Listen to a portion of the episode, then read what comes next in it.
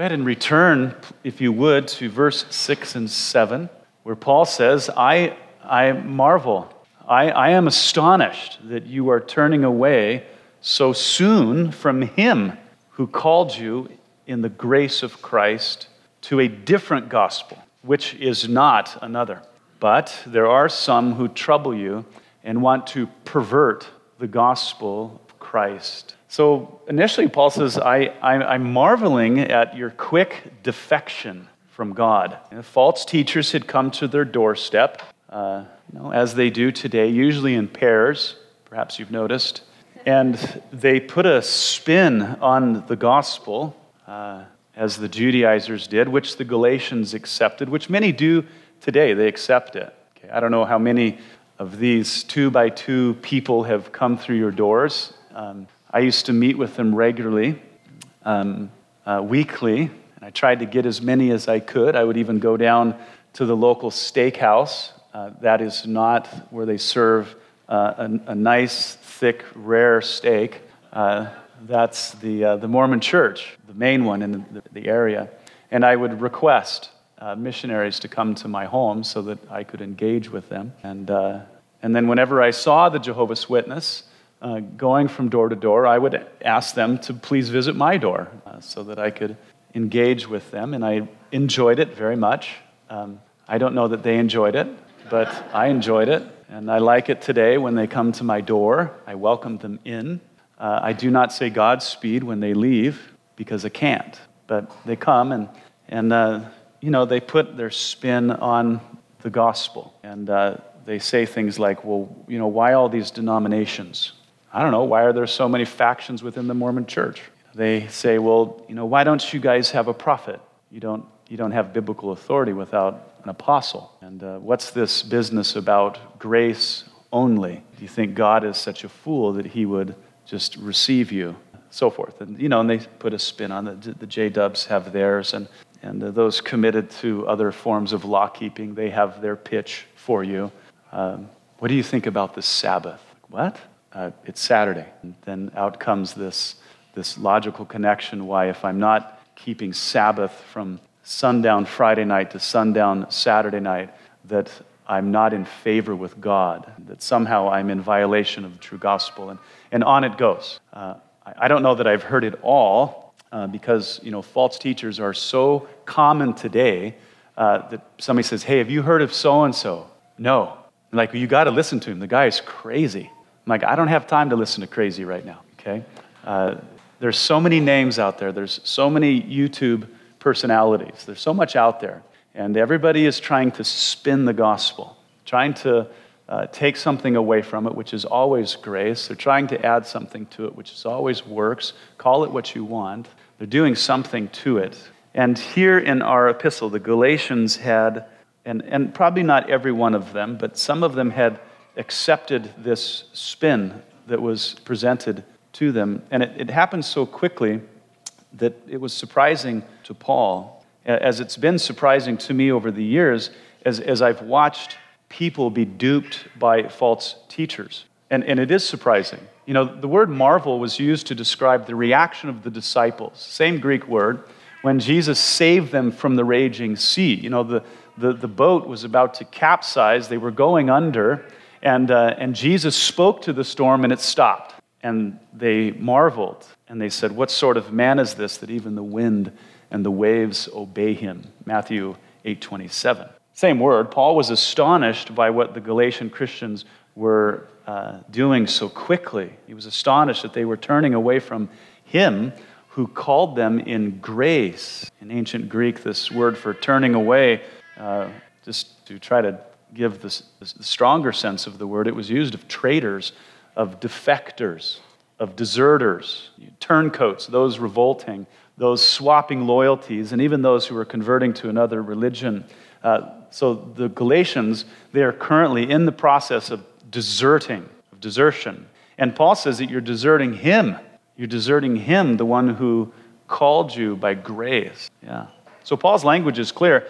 You know, these Galatian believers, they were not deserting Paul, although if they maintained their course, that would result. Um, neither were they trading their loyalties to the church, even though that would eventually occur as well if they didn't turn back. Paul says that their course of action that they were taking was actually a defection from God Himself, the God of grace. I am I marvel that you are so soon turning away from Him. So, bracing the gospel, this not the gospel, but this other different thing, was to defect from God, trading loyalties to God, the God of grace, for something different. And I think that what needs to be pointed out is the Galatians, um, it wasn't that they were looking at the gospel from a different light or from another perspective. It wasn't that they were exploring, we might say, another dimension of the gospel. Now, if you study the gospel, you realize that there are many wonderful aspects, depths to the gospel. Amen?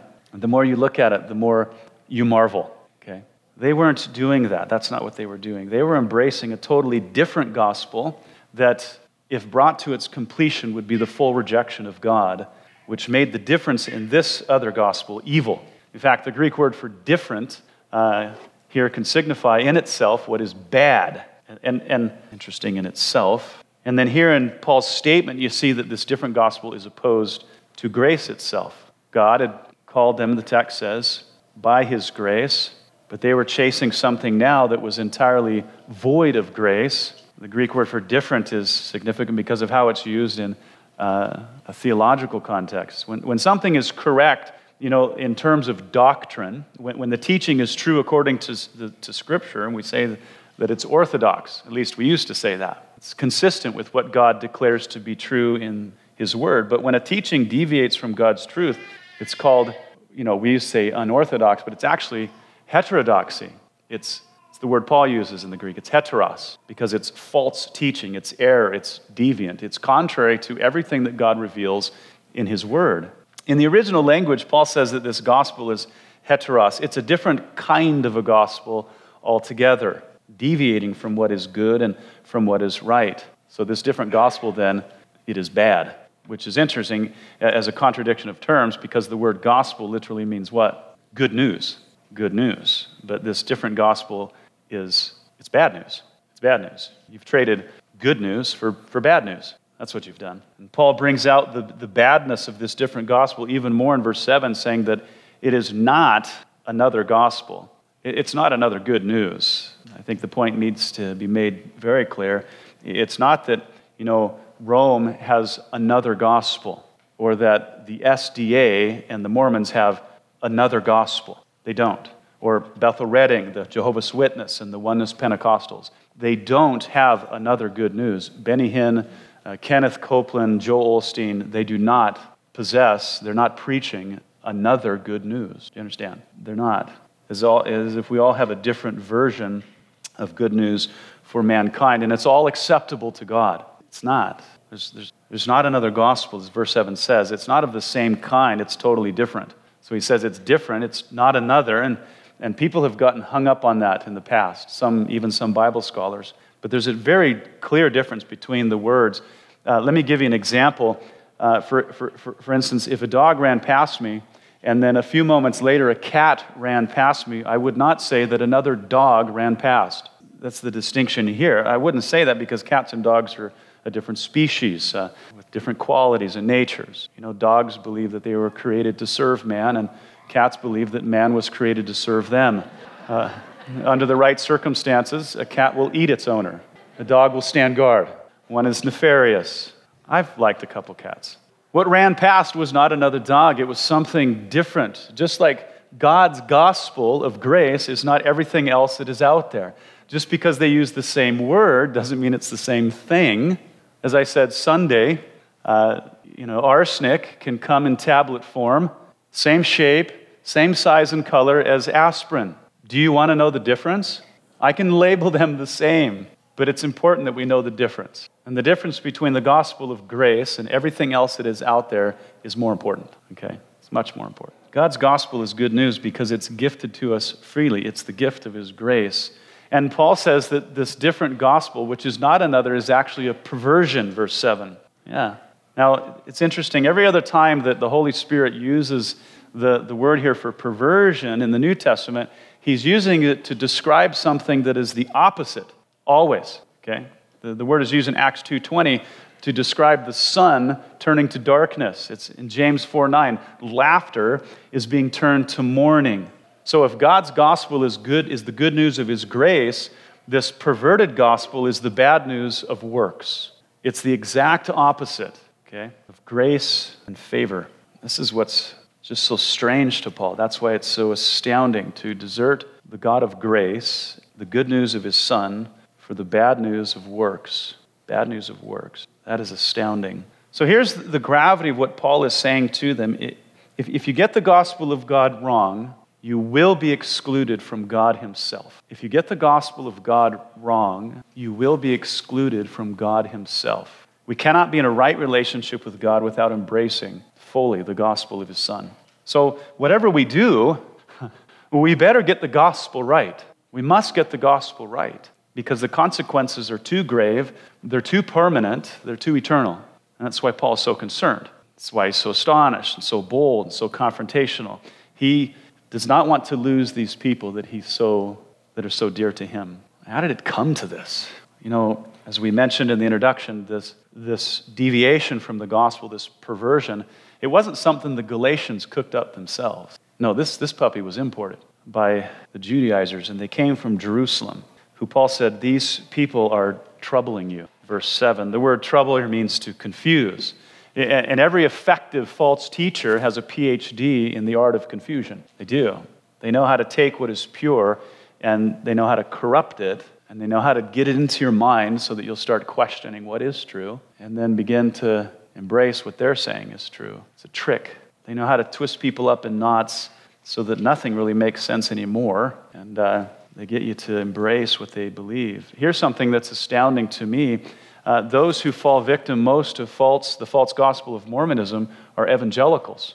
That's those who most ardently affirm the truths of the gospel and the scripture. That's what an evangelical is someone who believes that the Bible is the inspired, authoritative, inerrant Word of God. And more evangelicals fall victim to the heresy of Mormonism than anyone else. That's astounding to me. Uh, it's astounding to me that anyone uh, believes anything that they teach. When you look into their history, their doctrine, the life of Joseph Smith, and all of that stuff, convincing people the gospel is something else, and they're always depleting of its guilt, of, of its grace, and then replacing it with man's works. And you know, if, if the gospel is according to good works, it's just bad news for so many reasons. First of all, you're not capable of producing enough good works, and there's no way of knowing what is enough good works unless we're willing to take Jesus at his word. And he said, Be perfect, even as your Father in heaven is perfect. That your justification must be perfect, that your holiness must be perfect. Perfect. Their stuff is the opposite. The grace and works. Paul points that out in Romans 11, 6. He says, uh, you know, concerning the election of grace, salvation, he says, if it is by grace, then it is no longer of works. Otherwise, grace is no longer grace. But if it is by works, it is no longer by grace. Otherwise, work is no longer work. So Paul is explaining that grace and works, favor and merit, are mutually exclusive ways of obtaining salvation. We, are either saved and sanctified by God's grace, or we're saved and we're sanctified by our own works. Because it cannot be both. It just can't. It's either one or the other. No combination of the two. And because everyone has sinned, and because everyone, because of sin, deserves death, man's good works and obedience to the law will just never do. God will never accept them. It, it's just too late for that. Because of our sin, you know, Paul in the gospel says that we can only appeal to God's mercy, which is only distributed through the gospel of his Son. That's it.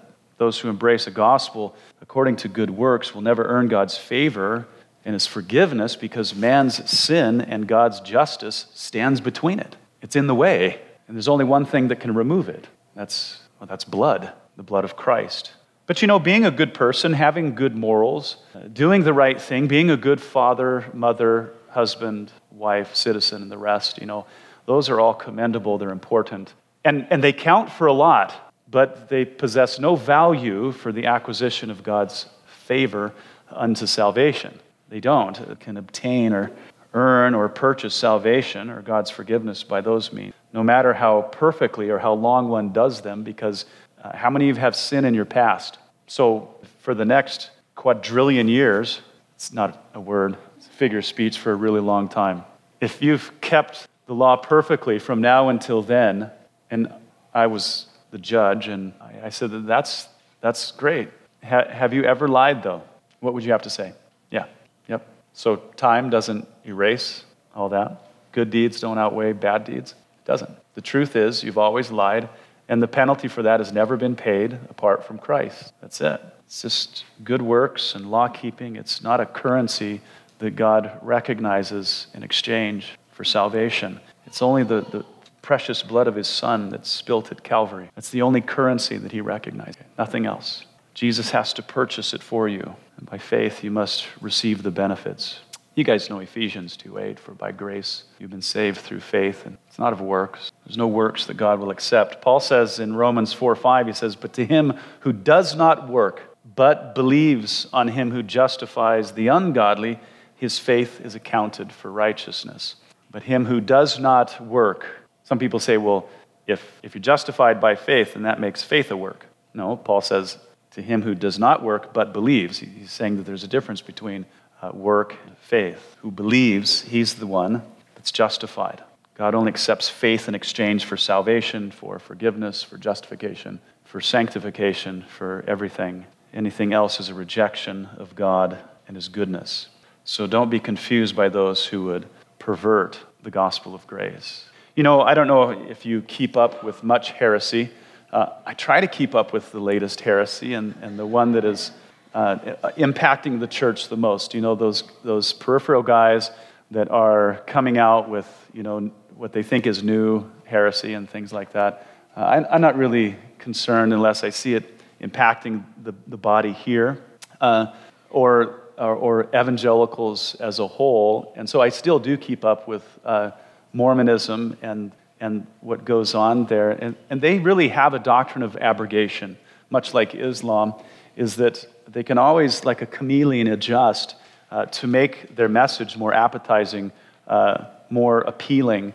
And because they're trying to appeal to the evangelical community, uh, they're, they're always tweaking their message a little bit so that, that we'll go, oh, well, that sound, that's like us. That sounds a lot like our gospel. And, you know, um, up to at least 2005, all Mormon missionaries were trained that you're saved by grace after everything you can do. No more missionary has ever told me what everything I can do is, but they say grace then becomes activated after all you can do. Well, they're not teaching that anymore. No, they're, the way that they're presenting their, their gospel is that, oh, you're saved by grace. And then, and, and it's by the grace of Jesus, it's through his atonement, which they actually believe that he atoned for our sins in the Garden of Gethsemane, by the way, not at the cross of Calvary that Paul says in Colossians, that it's by the cross that he secured our peace with God and that he atoned for our sins. But whatever. They're now trying to use our language in the gospel. They're using Ephesians 2:8 to, to grab us. And it's not until you read further in their explanation of what grace is and how it is that you are responsible to maintain God's favor through good works and law keeping, temple recommends, and all of those things. So it's, it's just the same thing. They're just, they're just lying, is what they're doing. And that's the nature of false teachers. Is that's, we just, we got to get them in. And, you know, the, the Mormon church, while they don't state it outright all the time, they do believe that the end justifies the means. They've done it throughout history. They will lie to you to get you to embrace it, get you into their fellowship, get you baptized, get you on their, their roll. That's what they do. And I'm not, I'm not overreacting to them. Okay, I've been involved in this my whole life, studying them. It's, it's craziness. Don't let them be slippery or sly. If salvation falls back on your shoulders, you are done. You're done. This is the fate of all who receive a false gospel. But you know, there's also consequences for those who would pervert the gospel and then share it with others, as the Judaizers did, um, as Joseph Smith did, and all false teachers do. Verse 8 and 9, Paul says, But even if we or an angel from heaven preach any other gospel to you than what we have preached to you, excuse me, let him be accursed. As we have said before, so now I say again if anyone preaches any other gospel to you than what you have received, let him be accursed. How many times does Paul have to say it? Yeah. And notice also how Paul He includes himself, he includes his missionary companions, he includes every angel in heaven, and anyone else that might share a false message. He says, Let them be accursed. No one is exempt. If you share a perverted gospel, anathema is in your future. If you share a perverted gospel, anathema is in your future.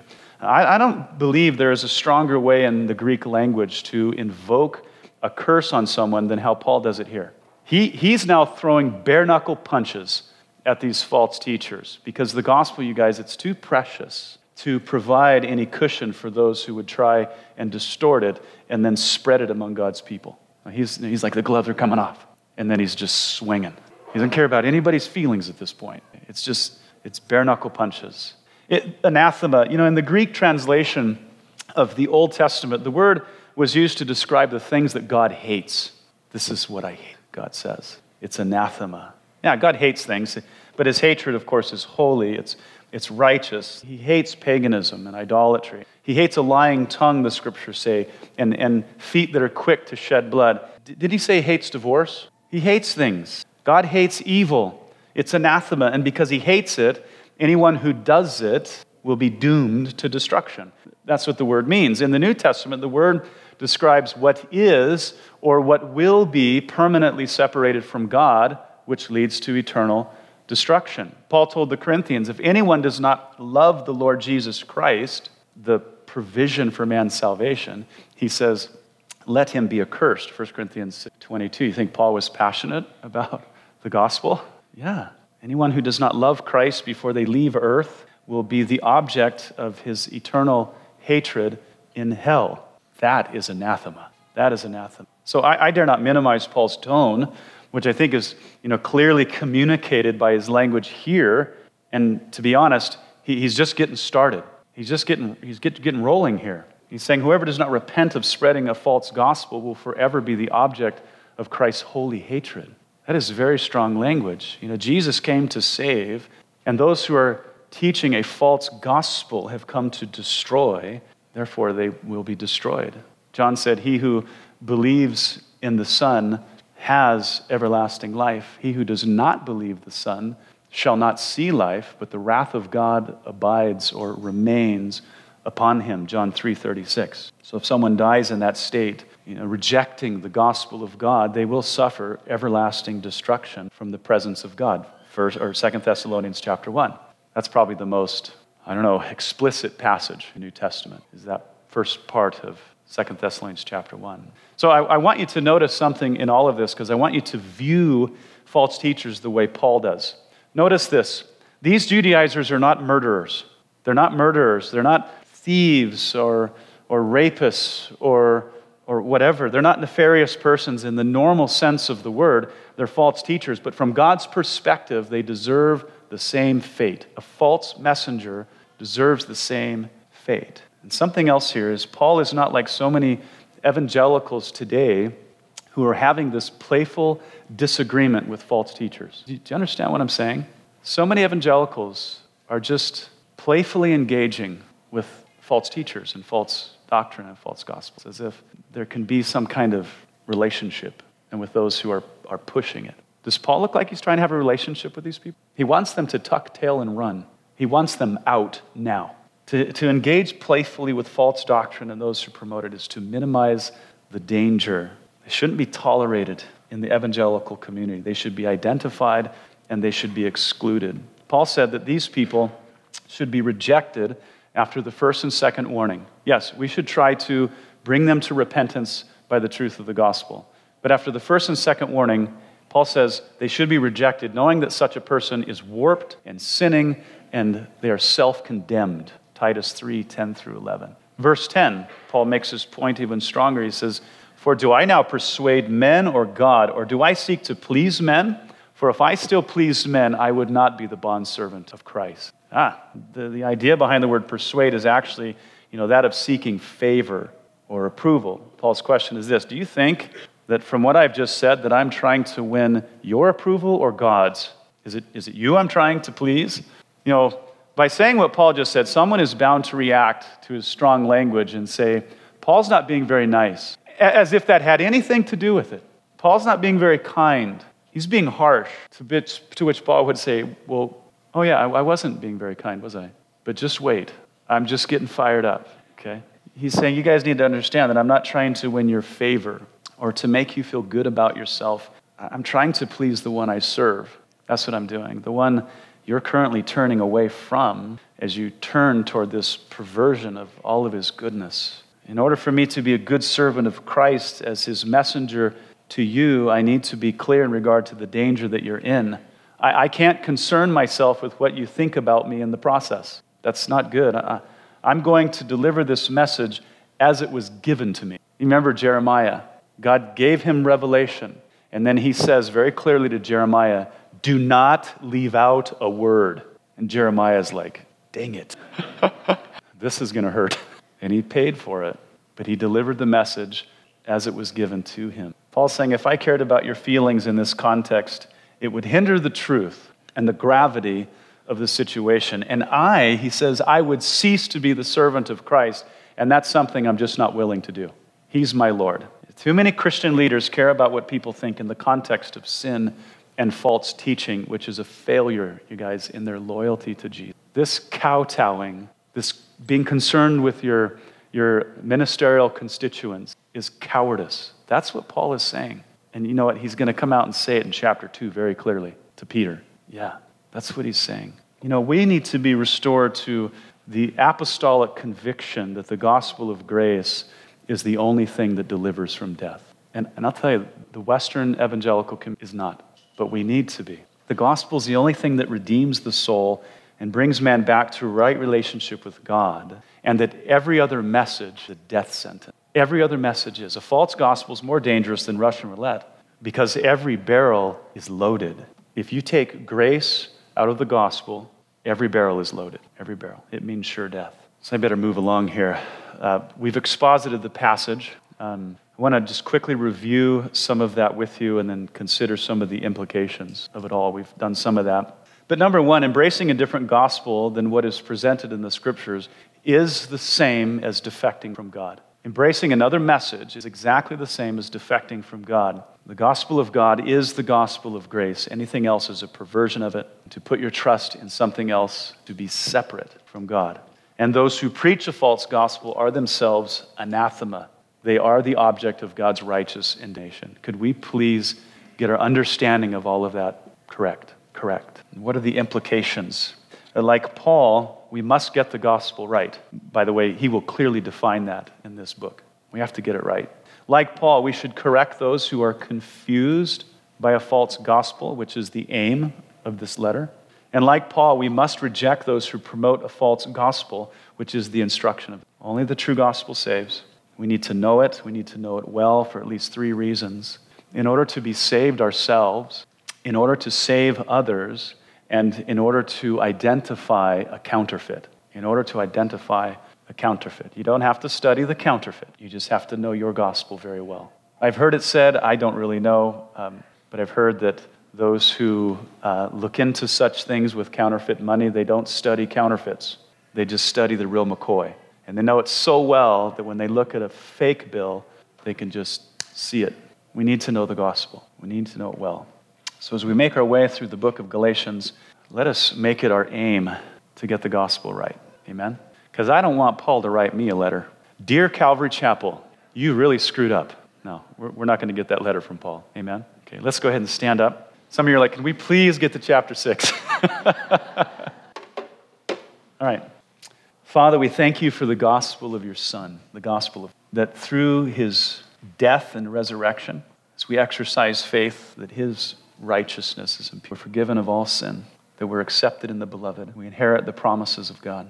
Lord, I thank you for that. And Lord, I don't know if there's anybody the audience today that is struggling with the truth of the gospel. But there is nothing like your gospel. You save completely those who come to you by faith. You forgive freely. Lord, I pray that you would communicate the truth of the gospel to them. And I pray that the, the gravity of all this would fall upon us very strongly, that we would be restored to our convictions. So, Lord, help us. Help us to be strong in the gospel, to understand well, to have the conviction to share it, to live by it. Lord, I thank you for my church family. And um, Lord, help us not to be like so many today. but help us to align ourselves with your word, Lord, and to preach it to the world. So, Lord, we love you. Continue to grant us grace and, uh, and be with us now as we continue to give thanks and, and worship. Amen.